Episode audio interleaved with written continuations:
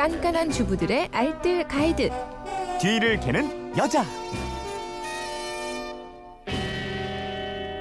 네, 일요일 판 뒤를 캐는 여자 오늘은 특별히 명절 특집으로 명절 남은 음식 보관법 활용법 뒷정리까지 아주 꼼꼼하게 뒤를 캐서 알려드리죠. 뒤를 캐는 여자가 이거 책임지겠습니다. 곽지연 리포터 어서 오세요. 네, 안녕하세요. 명절 잘 보내셨어요? 잘 보내셨죠? 네, 저도 힘들지 가족 않았어요? 좀 몸은 바쁘지만 그래도 네. 가족들과 함께 덕분에 살은 좀 붙었습니다. 어, 특별히 해먹는 음식이 있나요? 그럼요, 그 집안만의 네네, 어. 뭐 송편도 하고요, 전도 많이 하고요. 어. 저희는 토랑국도 끓여 먹거든요. 아 그래요? 네, 어, 맛있게 먹었습니다. 그렇군요. 아주 보기 좋습니다. 잘 보내셨죠? 명절 때는 음식 많이 하게 되고 네. 근데 이게 꼭 남아요. 맞아요. 그리고 과일이나 굴비 이런 것들도 아 이거 어떻게 처리하지 음, 하는 선물도 많이. 들어오고요. 예. 저희 집도 뭐 시댁에서 친정에서 남은 음식들을 또 바리바리 싸주셨어요. 음. 남은 음식들 지금 그득하게 쌓여 있거든요.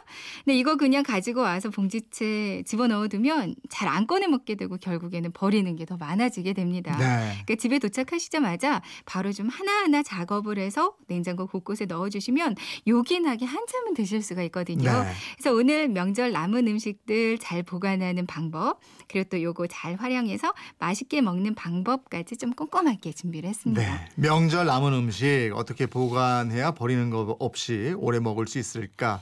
이거 이제 본격적으로 알아보죠. 네. 먼저 안 만들면 섭섭하고 만들면 꼭 남게 되는 게 바로 송편이거든요. 네.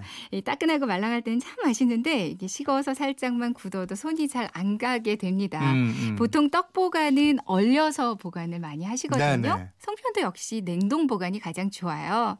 아마 이미 냉동실에다가 얼려두신 분들도 많으실 건데요. 네. 이 냉동실에서는 한 달 정도까지 보관이 가능합니다. 음. 한번 먹을 만큼만 따로 소분해서요. 지퍼백이나 밀폐 용기에 넣어서 얼리면 꺼내 먹을 때마다 좀 쉽거든요. 네. 다시 드실 때는 꺼내서 상온에서 1시간 정도 두면 말랑말랑해져요. 음, 음. 아니면 전자레인지에 30초 정도 돌려주는 방법도 있는데요. 네. 근데 저는 전자레인지에다가 돌리다가 좀 딱딱해진 경험이 몇번 맞아요. 있어서 그리고 또 한쪽 부분만 딱딱해지는 경우도 있고요. 맞아요. 그래서 네. 전자레인지는 잘 사용하지 않고요. 네. 밥통에 넣는 게 좋더라고요. 음.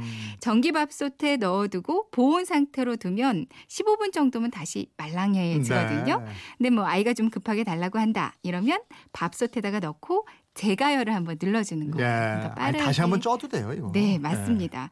밥통 밥 위에다가 그냥 떡 올려두면 떡에 밥알이 붙고 또 밥에도 떡 맛이 나고 그렇거든요. 네. 그러니까 송편을 종이 호일로 감싸서 넣어주면 좋고요.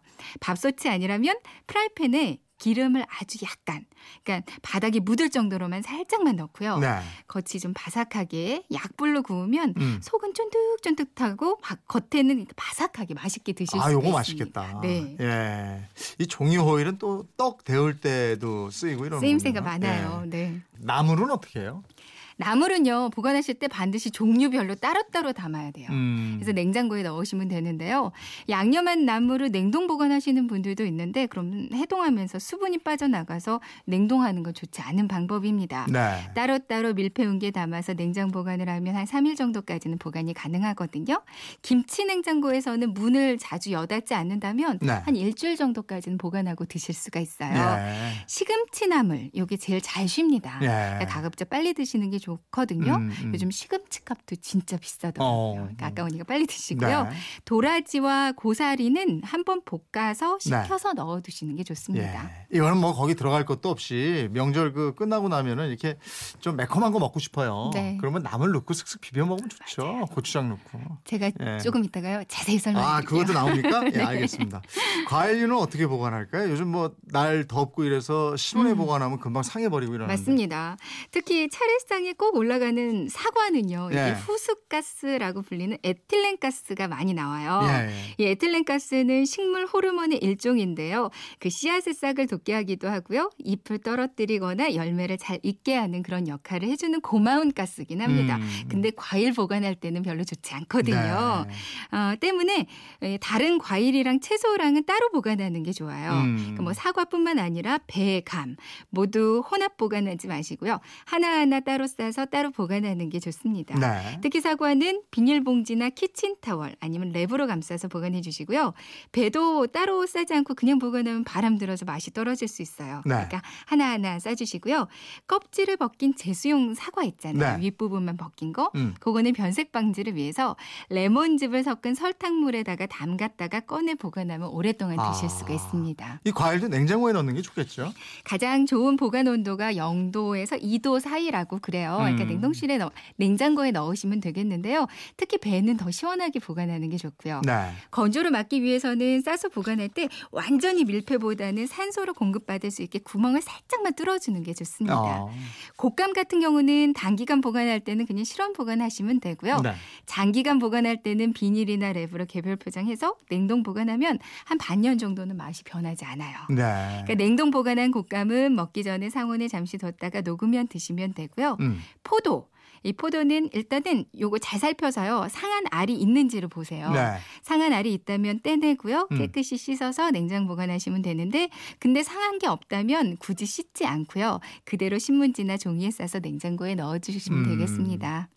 알려드린 보관법 잘 기억해 두셨다가 설 명절 때도 그 형태로 잘 보관을 해 두셔야 되겠습니다. 네. 제발 그 저 검은색 봉지에 넣지 마세요. 뭐가 있는지 몰라요. 뭐가 있는지 몰라요. 예? 맞아요. 살펴보면 아마 지난 설에 냉장고 냉동칸에 넣었던 거 지금 있을걸요? 지난 추석 것도 있을 수도 있어요. 근데 그러지 마시고 네. 보이는 거 밀폐 용기에 예. 맞습니다. 명절 음식 참 이게 좋은 재료로 정성 가득 만들어서 푸짐하고 좋은데 음. 근데 이걸 연휴 내내 먹게 되잖아요. 그러니까 맛이 좀 질리기도 하는데 맞아요. 좀더 색다르게 즐기는 방법 이거 이제 좀 알아보죠. 이게 수요일부터 오늘까지 그러니까 5일이잖아요. 네. 15끼 중에서 이제 두 끼 남았습니다. 음, 음. 주부님들 정말 고생 많으셨어요. 두 끼는 좀 색다른 맛을 즐겨보시는 것도 좋겠는데요. 네. 먼저 송편을 다른 맛으로 즐기고 싶다 하시면 애들도 정말 잘 먹고 의외로 맛있는 게 송편 마탕이에요. 송편 마탕이요? 네. 아 이게 무슨 저 고구마 마탕도 아니고 송편 마탕입니다. 어, 이게, 이게 사실은 떡이 냉동실에 한번 들어가면 나올 날을 기약할 수가 없는 경우가 많은데 송편 마탕이다. 애들 네. 참 좋아하겠네요. 그러니까 만드는 방법, 방법도 간편하거든요. 재료가 일단 송편, 그리고 집에 있는 견과류 조금. 네. 저는 주로 호두랑 아몬드로 많이 해요. 음. 그리고 설탕 한 스푼, 올리고당 한 스푼, 물 두 스푼. 요 정도만 준비하시면 되거든요. 네. 그러니까 견과류는 먼저 팬에다가 살짝 볶아서 바삭하게 해서 두세요. 네.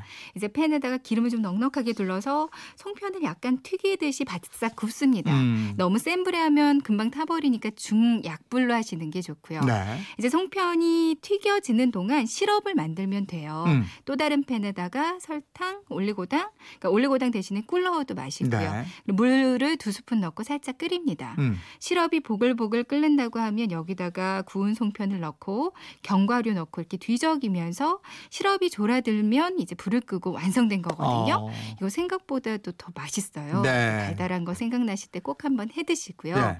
비슷하게 송편 호떡을 만들어 먹는 것도 방법이에요. 호떡이요? 누르는 거예요? 네, 맞습니다. 음. 기름을 두르고 송편을 그 호떡 누름이 있어요. 네.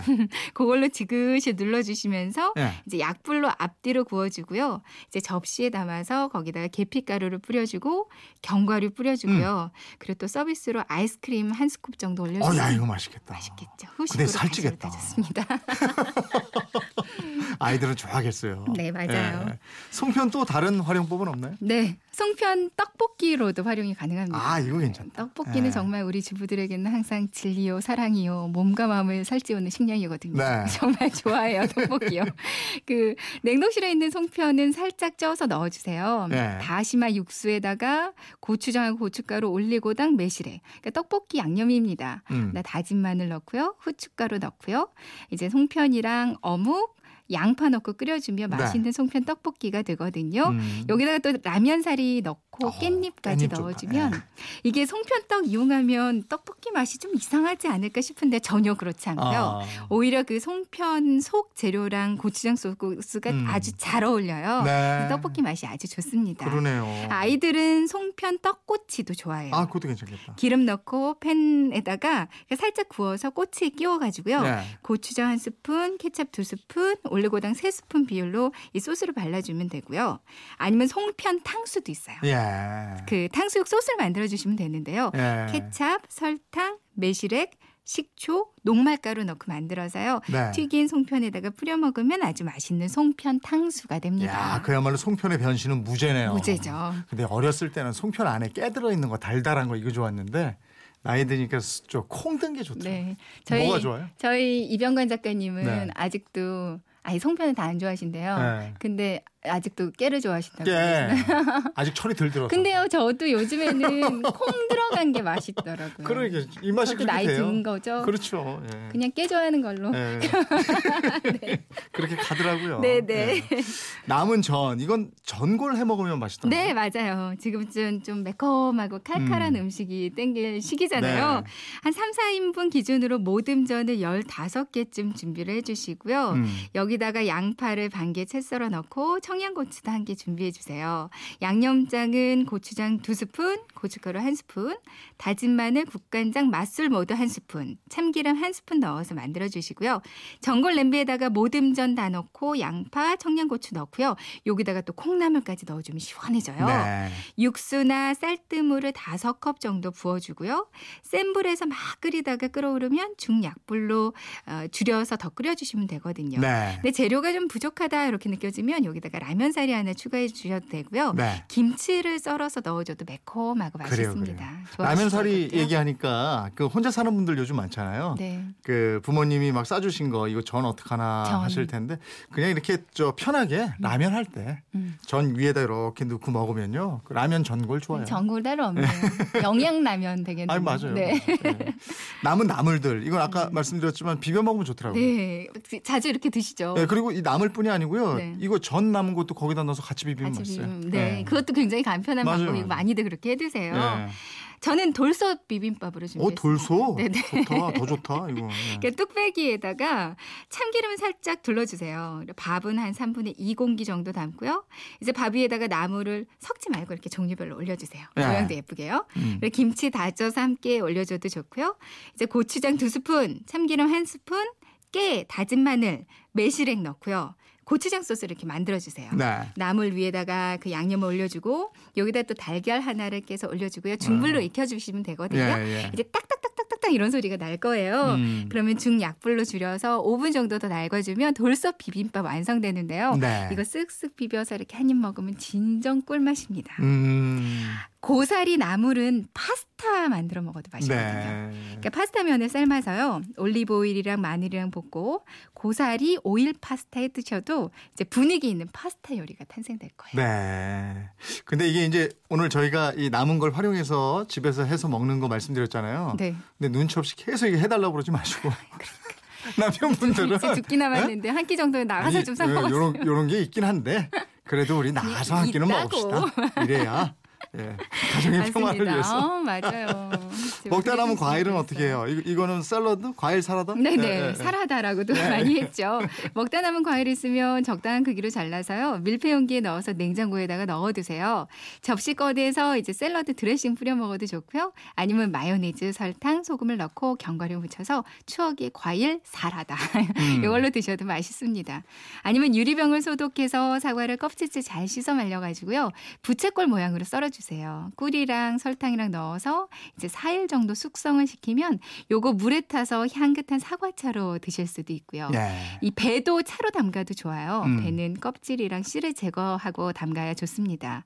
그리고 차례상에 올렸던 대추, 밤도요. 이거 아침마다 우유랑 함께 갈아 마시잖아요. 아, 맞아. 건강 음료로도 아주 좋아요. 예, 이렇게 하면 맛있더라고요. 네. 예. 이렇게 해서 이제 깔끔하게 뒤처리까지 끝내면 마음이 뿌듯하겠어요. 네, 명절 전에도 음식 장만하느라고 힘 들었잖아요. 네. 이제 뒤처리까지 정말 쉴 틈이 없는 우리 주부들. 그 주부들에게 좀 고생했다.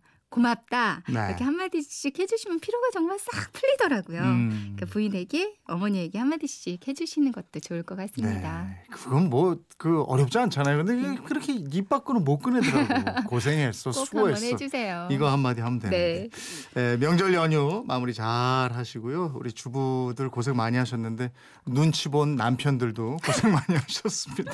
그래도 명절이니까 다 즐거우셨죠? 네. 예, 지금까지 뒤를 캐는 여자 곽지연 리포터였습니다. 네, 고맙습니다.